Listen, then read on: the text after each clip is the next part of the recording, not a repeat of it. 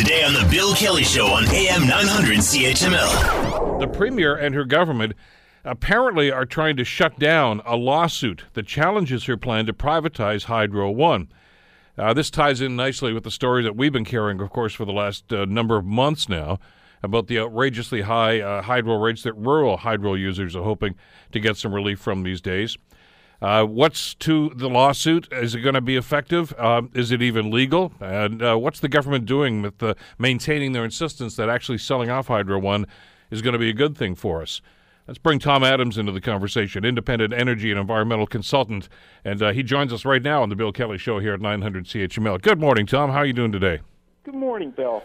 Well, a couple of things we can talk about here. Uh, relief for the, uh, the, rural residents. As a matter of fact, I'd like to broaden that discussion to relief for every Ontario resident about their hydro rates. But let's let's talk about this lawsuit first of all. Mm-hmm. Uh, the the obvious question is uh, this is being brought about it's by CUPE, but uh, and people might be dismissive of that and saying, well, yeah, but that's uh, that's CUPE, that's NDP, and these guys are just traditionally against any kind of privatization. But uh, there's, I think, a lot of people are under the impression right now there's a lot of substance to what these guys are talking about. Well, CUPE's got a track record on this. Um, uh, back in uh, 2002, they bought, uh, brought a, a legal complaint uh, uh, against the then uh, conservative government that was planning a sale of Hydro One. Um, uh, and the the argument they presented at the time was that um, uh, the government had promised not to privatize and then had flip flopped um, and changed their minds. And uh, and the argument that's presented uh, this time is that the government had promised not to privatize, then flip flopped and changed their mind. It's just a, it's like very, deja vu all over again, isn't it? it's a repeat of of history. Um, uh, initially, but you know, back in 2002, um, uh, I think a lot of people thought it was a long shot, um, and but they they managed to pull off, uh, you know, very substantial legal victory. Now, the, uh, the the the backing for that lawsuit at the time um, uh, was a broader group of unions than it is this time. Um, but still, the I mean the the the CUPE group uh, doing this has substantial firepower.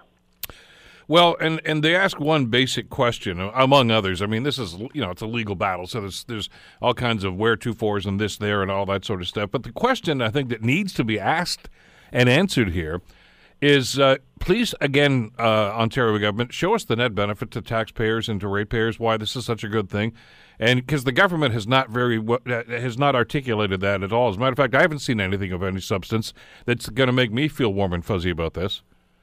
Well, I mean, the the only reply that the government has is um, is to wave their this claim around that that they're uh, going to take four billion dollars out of the sale and spend it on, um, uh, you know, other government initiatives.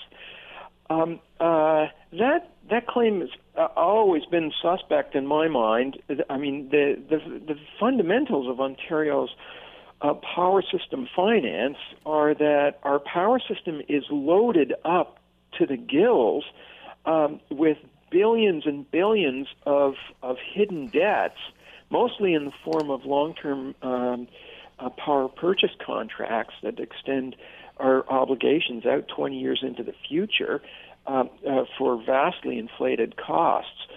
It, well, so we've got these obligations. There's there's there's no extra money in the system. Um, you know, the, what governments have been sweeping under the rug of Ontario's power system for yay these many years has not been a pot of gold.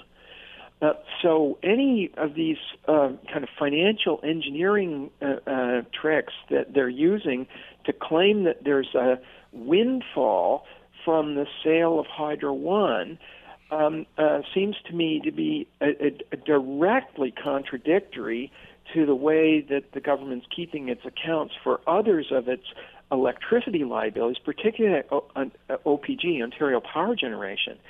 So, uh, uh, really, I, I think this this this claim that there's a windfall of four billion dollars there um, uh, that the government can abscond with without causing any harm to ratepayers. I, I just don't buy it. Want to hear more? Download the podcast on iTunes or Google Play and listen to The Bill Kelly Show weekdays from 9 to noon on AM 900 CHML.